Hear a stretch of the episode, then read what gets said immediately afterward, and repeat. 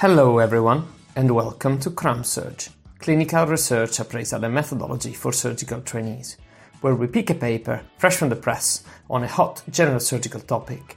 We review it for you, we present it for you, we critique its methodology for you, and provide top of the field expert opinion and teaching on research appraisal and methodology. My name is Gio Perrin, and together with Professor Saba Balasubramanian and Maria Digby, we bring you CramSurg, from the wonderful region of the Yorkshire and the Humber. Today, we will have a chat about a paper entitled Analgesia and the Initial Management of Acute Pancreatitis, a systematic review and meta-analysis of randomized controlled trials. Uh, Prof. Saba will then continue his talks on evidence-based medicine. I'll leave you to it. Hello, everyone. My name is Tega, and presenting with me is Gio we are presenting a review on this paper titled um, Analgesia in the Initial Management of Acute Pancreatitis, a systematic review and meta-analysis of randomized controlled trials. It was published in um, World Journal of Surgery in January this year, and we've attached a link just in case you want to go through it at a later time. Next, you, Gio. Yeah. So, despite treating acute pancreatitis on a fairly regular basis, we don't really know what the best analgesic strategy is uh, to treat these patients. Gla- guidelines out there uh, tend to provide a variety of, of advice, not particularly clear. And in practice, uh, you'd find that the vast majority of people will start with a combination of paracetamol, a mild opiate, and some rescue uh, opiate analgesia, uh, occasionally a PCA. Um, so in this context, the aim of, of this systematic review is to provide an up-to-date review of evidence from uh, RCTs to determine the most effective analgesic strategy in managing pain associated with acute pancreatitis. So, ball back to you, Tega. Okay. So um, the methods used, so they carried out a systematic review and meta-analysis using the following databases, PubMed, Medline, Embase, and the rest. And their inclusion criteria were randomized control trials, um, tests that were done in English language and had a primary focus on acute pancreatitis. They also had included tests that had um, one or more comparisons between analgesic modes um, medications and they excluded all non-randomized um, trials, observational, retrospective, and cohort studies. Um, risk of bias was assessed using the Cochrane um, risk of bias 2, and then the publication bias was assessed using the funnel plots. So, um, the authors set out um, as a primary outcome adequacy of pain relief at day one and two versus baseline um, pain, which is overall a, a fairly reasonable uh, primary outcome overall considered and given uh, how um, pain is generally reported and, and the efficacy of pain relief. Uh, secondary outcomes that they considered are length of stay, um, side effects associated with the trial drug, uh, adverse effects generally associated with the medications used uh, in the various trials, and mortality when this was uh, reported. Uh, the authors extrapolated pain scores from the papers uh, included in their meta analysis and they standardized those pain scores in a 0 to 100 scale to make it comparable throughout. Um, statistical heterogeneity uh, was determined using fairly standard tests such as I square and Cochrane Q test. So this is um, a Prisma flow um, chart showing how they got the included studies. Initially, they had about 2004 records gotten from about three databases. And with their inclusion and exclusion criteria, they finally um, arrived at 12 studies that were included. And this spanned from 1984 to 2020. Of these four, of these 12, four were from Germany, two India, one each from the UK, Denmark, Spain, USA, Switzerland, and Turkey this is a, a, table that summarizes the main characteristics of the populations included in the various uh, RCTs. Um, if you look at the etiology of the acute pancreatitis, as you can see, it's pretty standard for the populations that we see on our wards. Gallstones is generally the most common alcohol, um, hyperlipidemia, ERCP, and a bunch of idiopathic and, and sort of uh, unknown cause type pancreatitis. Um, I guess this um, table highlights again how there is a, a reasonable degree of, of, clinical heterogeneity of the various studies included. Um, if you look at the severity of the pancreatitis, some studies include only mild, some only severe, some a mixture of them. So um, it, it's hard to see a standardized population in the background, really. Uh, and finally, the bottom part of the table is very important, highlights what types of analgesic strategies are, are included in these studies. And as you can see, the vast majority of trials included opiates uh, or and, and, and, a combination of, of other um, analgesic protocols, uh, including placebo in four trials. Back to, now to the results um, for the primary outcome, they looked at pain relief and um, there was some improvement seen in the visual analog scale of pain scores used um, across all trials from baseline to day two. Uh, epidural was found out to have the most um, effect in 24 hours, and then by 48 hours, opiates were comparable with it. And um, local anesthetics seem to have had the least overall efficacy. Um, about all 12 trials used um, the visual analog scale as their assessment of pain in patients. And then, um, in addition, some other trials, not all, some used rescue analgesia, some used um, free pain periods, some used uh, the painful periods, and then just one trial used um, the time to achieve pain relief. And then um, another of their primary outcome was comparison between opiates and non-opiates, of which there was no significant difference in the VAS scores at baseline and at 24 hours. And then, as um, we already know, most of the, those in the opiates group came down with um, um, um symptom of the side effects of nausea. Um, also, on this page, you see the um, forest plot that shows the visual um, analog scale scores on day one, comparing majorly the opiates and non-opiates. Um, let's have a quick glance at the secondary outcomes. So, uh, length of stay. Uh, well, pretty much whenever you give people some sort of analgesia versus placebo, that seems to work better uh, in terms of length of stay. And I, I, presume that that is a relatively obvious thing. Um, generally speaking, epidural uh, seems to be better than a PCA, although it's obviously more invasive, and buprenorphine seems to be more effective than procaine again, uh, I guess that's uh, um, not an unexpected outcome. Um, I guess again, this part of the slide really reiterates how there's so many different pain protocols compared to each other in this meta-analysis. Um, side effect and adverse events. Um, they were reported only in 10 out of 12 trials, trials included. Uh, no trial was specifically designed to look at side effects or adverse events. However, the authors as you can uh, see at the bottom of the slide, did not really identify any significant differences between the various treatments uh, considered.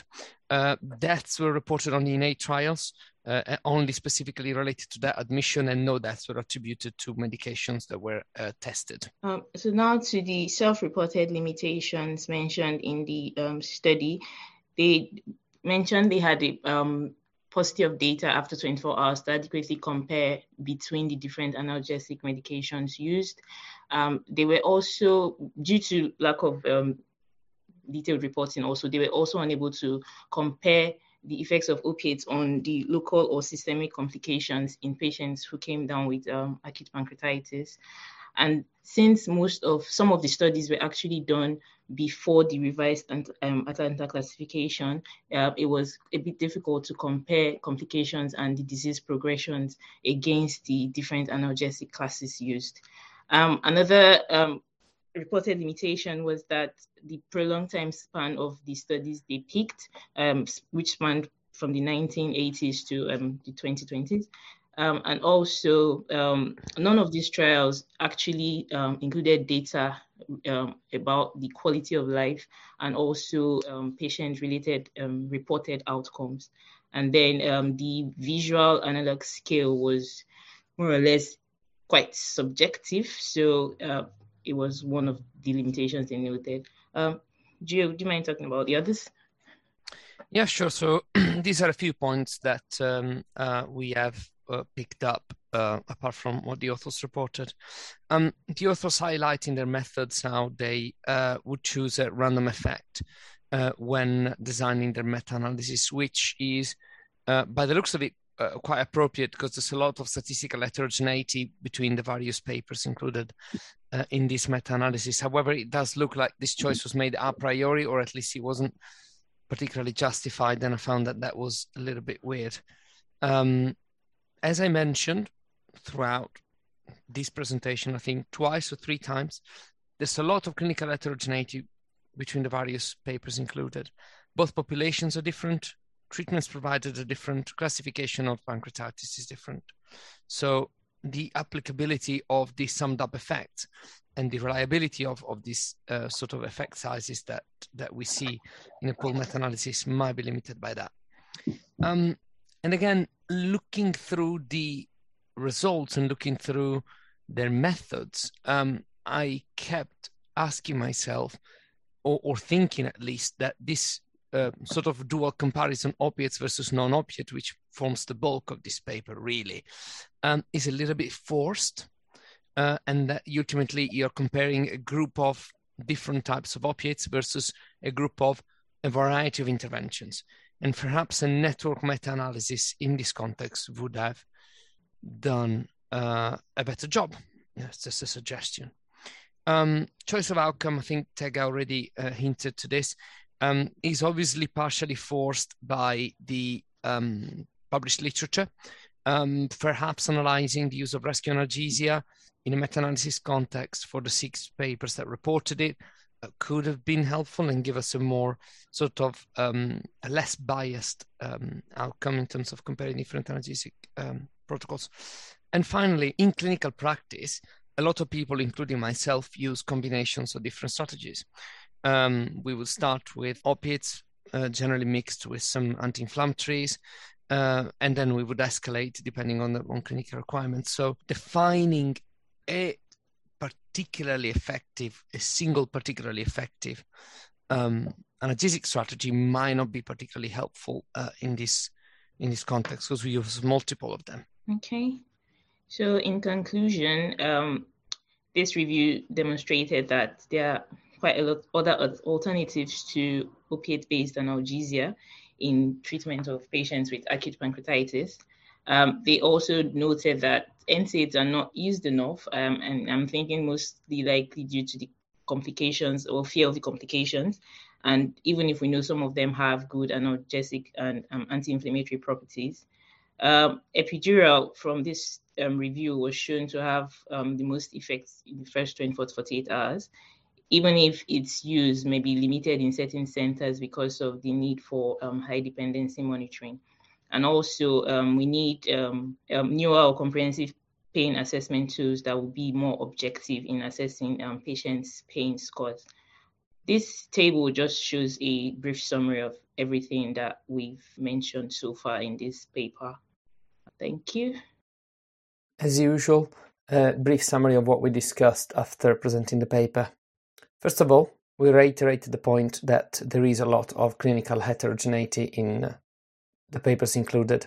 And uh, when papers are so different from each other uh, and their results get pulled together in a meta analysis, uh, there is a genuine concern that the final effect estimates may actually not be reliable. And as highlighted in the Cochrane handbook, uh, after a systematic review, a meta analysis is not always necessary or indicated. Uh, if a meta analysis were to be undertaken in these settings, we reiterated that perhaps a network approach would be more appropriate, allowing a comparison between the different treatments included in, in the RCTs. Uh, we discussed uh, issues related to the external validity of this meta-analysis and the applicability of the findings to everyday clinical practice. Uh, we highlighted a few points during the presentation, such as the use of combination and the fact that we tend to titrate these analgesic strategies to the patient's needs.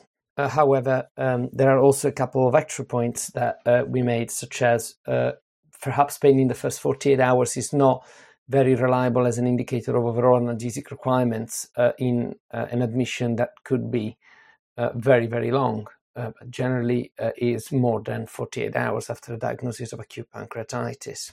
And uh, there are out there a fairly standardized protocol on how to tackle pain, such as the WHO analgesic ladder. Uh, and most clinicians would normally follow that. Uh, we'll pose all the questions to the authors, as usual, and uh, keep an eye out for the letter. I'll leave you to Prof. Saba lecture now. Thank you.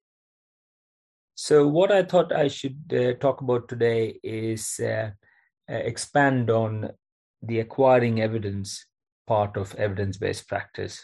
So, we talked about acquiring evidence last time, uh, and I thought I should uh, run through an example um, of something I would uh, look for evidence as part of my practice and, and use that to highlight what you can do in your own sort of practice or uh, as you interact with patients. So, acquiring evidence is um, the second step in the practice of EBM.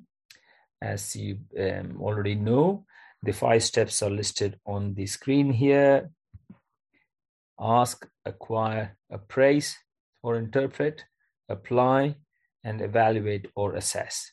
Yeah, so you could you could think of it as a five A's: ask, acquire, appraise, apply, and assess. So we're talking about acquiring the evidence. Last time we talked about types of clinical questions. If you remember, uh, I mentioned foreground questions and background questions. I'll mention them again. We talked about some search techniques like concept building. Uh, we talked about keywords, MeSH headings, Boolean operators, and searching in phrases within quotes, searching um, uh, with parentheses or brackets, nesting, and field tags. So I'm going to start off with a clinical scenario and I'll just uh, highlight or explain how I uh, uh, tried to formulate some questions and then went to search literature and answer and try and find answers for my own sort of understanding and hopefully also for the patient's benefit. So there's a lady in her 60s who was incidentally detected to have raised CA19-9 during workup of her GI symptoms. Now, it wasn't very clear why the CA19-9 was done in the first place, and that is an important sort of lesson for, for, uh, for us as practicing clinicians. You don't want to do tests um, which are not directly relevant to the patient's problems. If not, you run the risk of incidentally picking up um, picking up abnormalities which may not have clinical relevance, but we may which may lead to unnecessary testing and intervention. So anyway, she had raised CA19-9, um, and she's known to have IPMN, which is intraductal papillary mucinous neoplasm of the pancreas. It's a condition in the pancreas that is often picked up on imaging. Um, it is pre-malignant. For certain types of IPMN, resection is considered uh, necessary, important. For certain other types, they're simply observed. So that's something to, to keep in the back of your mind.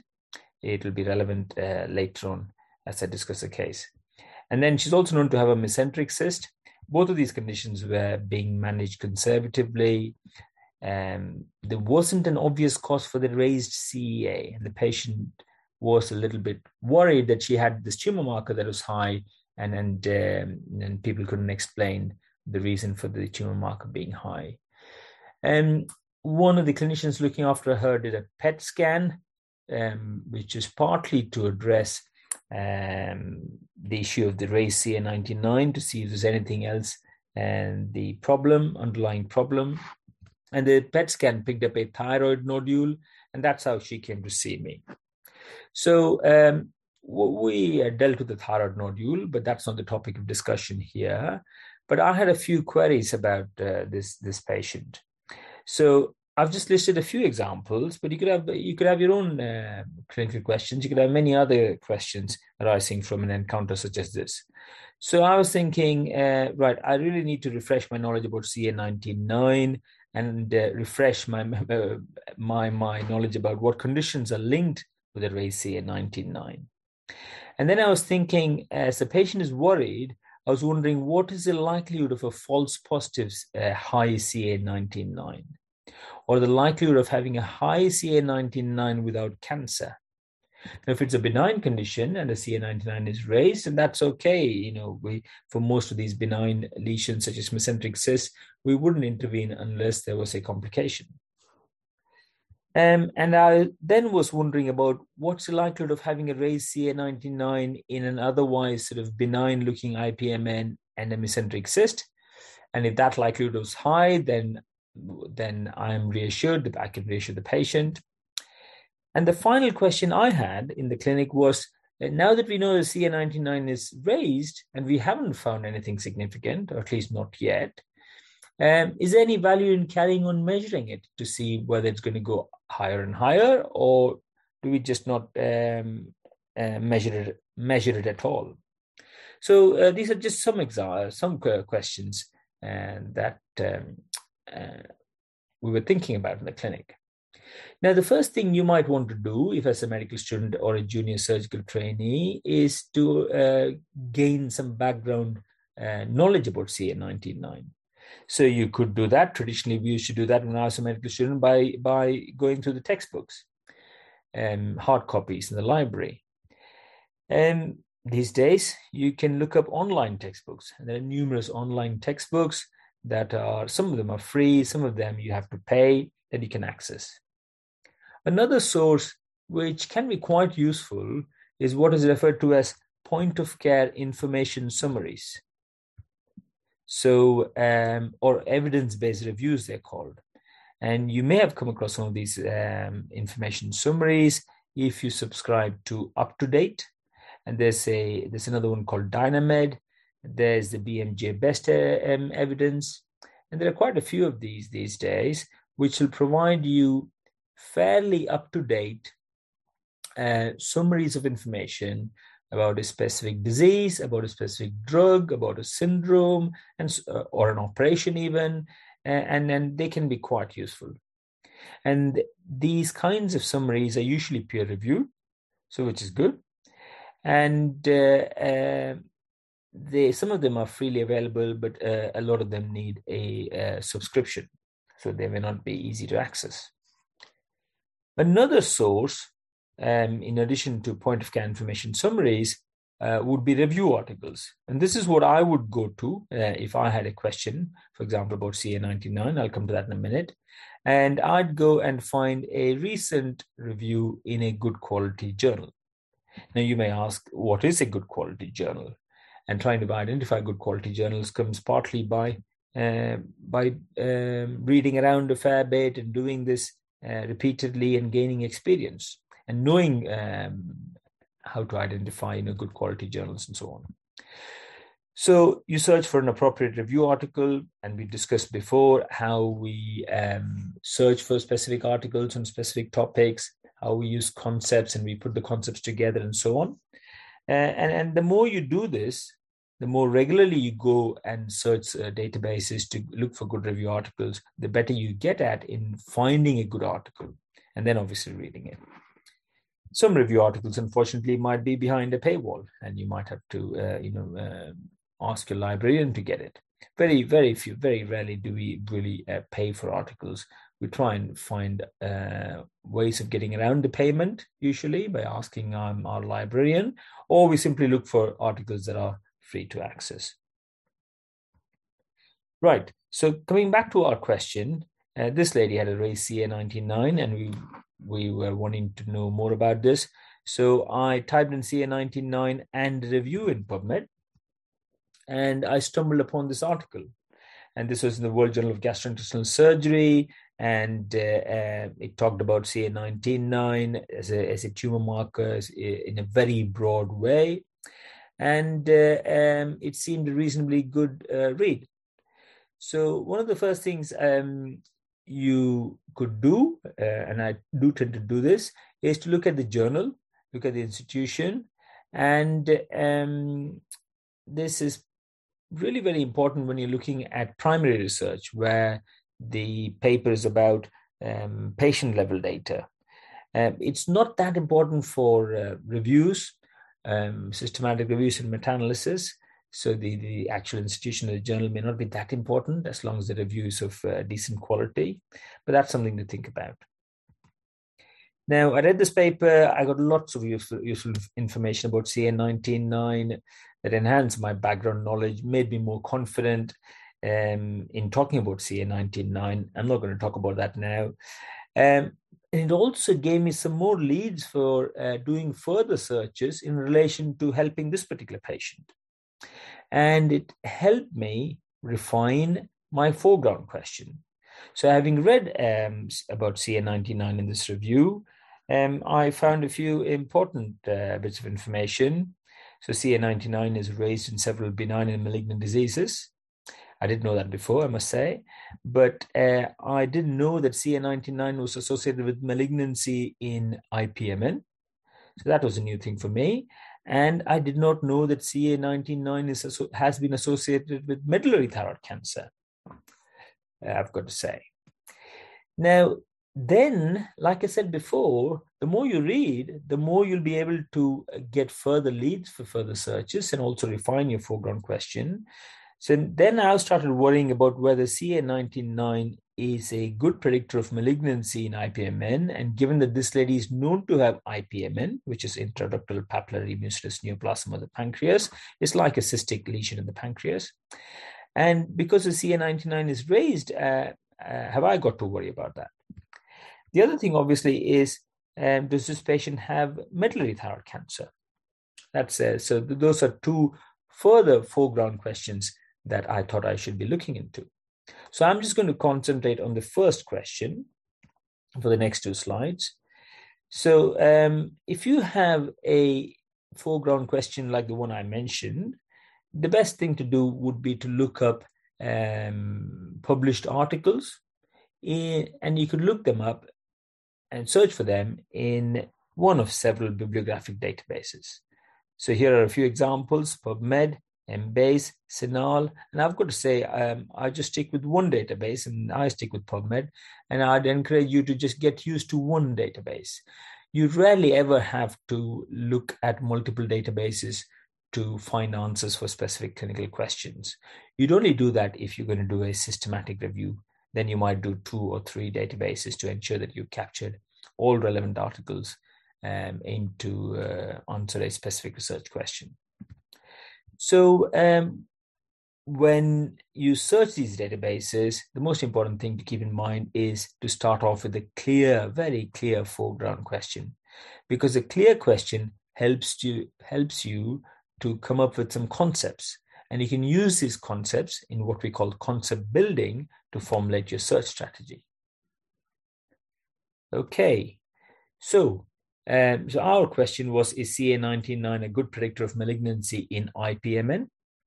So I typed in CA199 as a keyword, IPMN as another keyword, combined them with AND, and I got 90 results on PubMed. This is a very recent search. Keep in mind that uh, the, the concepts CA199 and IPMN might have alternative keywords. So CA99 might be referred to as carbohydrate antigen 99 or sialyl Lewis antigen A, and so on. Similarly, IPMN might go by many different words. So you could uh, so you've got to keep those in mind and maybe use those alternative keywords or use um, what we refer to as control vocabulary or MeSH headings. And this is something we touched upon last time. So uh, so that so we've we've talked about that before. Um, 90 results was too much for me. Um, you know, we're, we're, busy people, we've got lots of things to do. So I thought if I needed one or two articles, I'd really love to have, um, read a systematic review, which is at the top of the evidence hierarchy. It'll probably include uh, all relevant literature on the topic. So I filtered the search uh, by clicking on systematic review. And lo and behold, I landed uh, on a fairly good systematic review looking at a number of uh, predictors of malignancy in IPMN, right? And this lady has IPMN and her CA99 is raised. So I looked at this review, and the review uh, had two really important conclusions. One was raised serum CA99 was the most specific feature uh, that predicted malignancy in IPMNs and um, raised uh, CA199 yielded sensitivity of 0.38 and specificity of 0.90 in the diagnosis of malignancy in IPMN. So this is important for me uh, because this, this lady had a high CA199 and an IPMN. right? So it's really relevant for this lady. So, and that's a very important observation. Now, if you have a test that has got not so high sensitivity, but a very high specificity, and you've got a, um, positive test, that's quite significant. But we, we shouldn't jump to conclusions. We should just think a little bit about what this means and also consider what the population or setting um, was in in which the various articles in the systematic review were conducted. We should think about what does raised mean? What's the threshold here? And then is that uh, the threshold that you have in your laboratory assay? Are we talking about similar assays? Uh, are we talking about serum and not cyst fluid and things like that? And um, is there a huge um, dose response effect? In other words, uh, is there going to be a big difference between what might be considered marginal elevation or something that is fivefold or tenfold the upper limit of the normal range? So there are all these things to think about. Yeah. And also, if I'm looking at a predictive uh, marker, a biomarker, or a diagnostic test, I'd like to really see predictive values as opposed to sensitivity and specificity. Predictive values are clinically much more important. Now, I don't want to go into the details of, of uh, this particular sort of concept uh, that we've covered before, and it's kind of out of scope here. But but but there are a number of things to think about before we jump to uh, conclusions and and ring alarm bells. However, a very high specificity or a very high sensitivity uh, can be quite important. For example, if you have a really high specificity, they might help to rule in disease if you have a positive test. So there's a mnemonic called SPIN you might have heard of. SP stands for specificity, P stands for positive test, and IN stands for ruling in disease. So if you have a high specificity and the test is positive, then the, then the diagnosis is virtually confirmed. And here it might mean malignancy in IPMN. Similarly, you may have heard of this mnemonic called SNOUT, S N N O U T. Sensitivity, high sensitivity, negative test, you can rule out the disease. Okay, so these are just little things to keep in the back of your mind if you come across tests with high specificity or high sensitivity. But like I said, remember, ideally, you would like to have predictive values, positive and negative predictive values. And those are the ones that are really useful clinically. So, how does this help me and my patient? What do I need to do?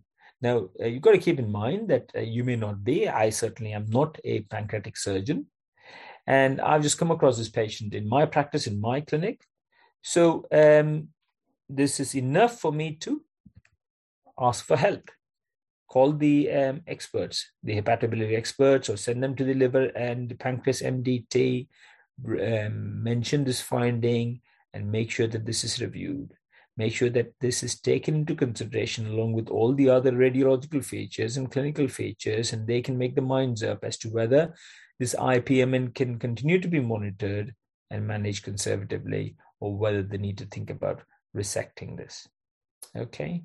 Now, I've not talked about uh, the other uh, finding uh, in my searches, which is that race CA19-9 can be a marker for medullary thyroid cancer as well. Um, but again, that's a lead that I'd need to follow. And this is how a, a quick and easy literature search um, can help you address uh, not just your curiosity about um, specific clinical conditions or biomarkers, but also help the patient. Because at the end of the day, that's the, that's the primary aim, isn't it? Okay, so, just to summarize what I've said, uh, be inquisitive. Uh, th- things might not necessarily be in your direct field of interest, but um, if it matters to the patient, then we've got to probe things a bit further to see if we have dotted the I's and crossed the T's, if you like, uh, in, in the management of the patient as a whole in searching databases and getting to the articles you need, initially you might be quite frustrated, might take you a long time, but with practice, you will find that you get to the information you need. Yeah. And you'll be able to zone in on uh, information that is relevant to you and your patient much quicker and much more efficiently.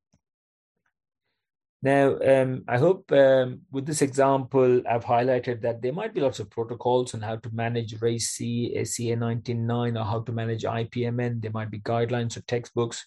And I call this tertiary sources, tertiary sources of evidence. Yeah. But they don't necessarily help address many of our day to day problems. We've got to um, be uh, efficient and we've got to practice looking at primary and secondary sources. By primary sources, I mean original research or patient level data. By secondary sources, I mean systematic reviews and meta analysis. Like the paper we just discussed, that's a secondary source of evidence. What you read in a textbook or guideline, or maybe something like UpToDate, I would uh, call that tertiary sources of evidence.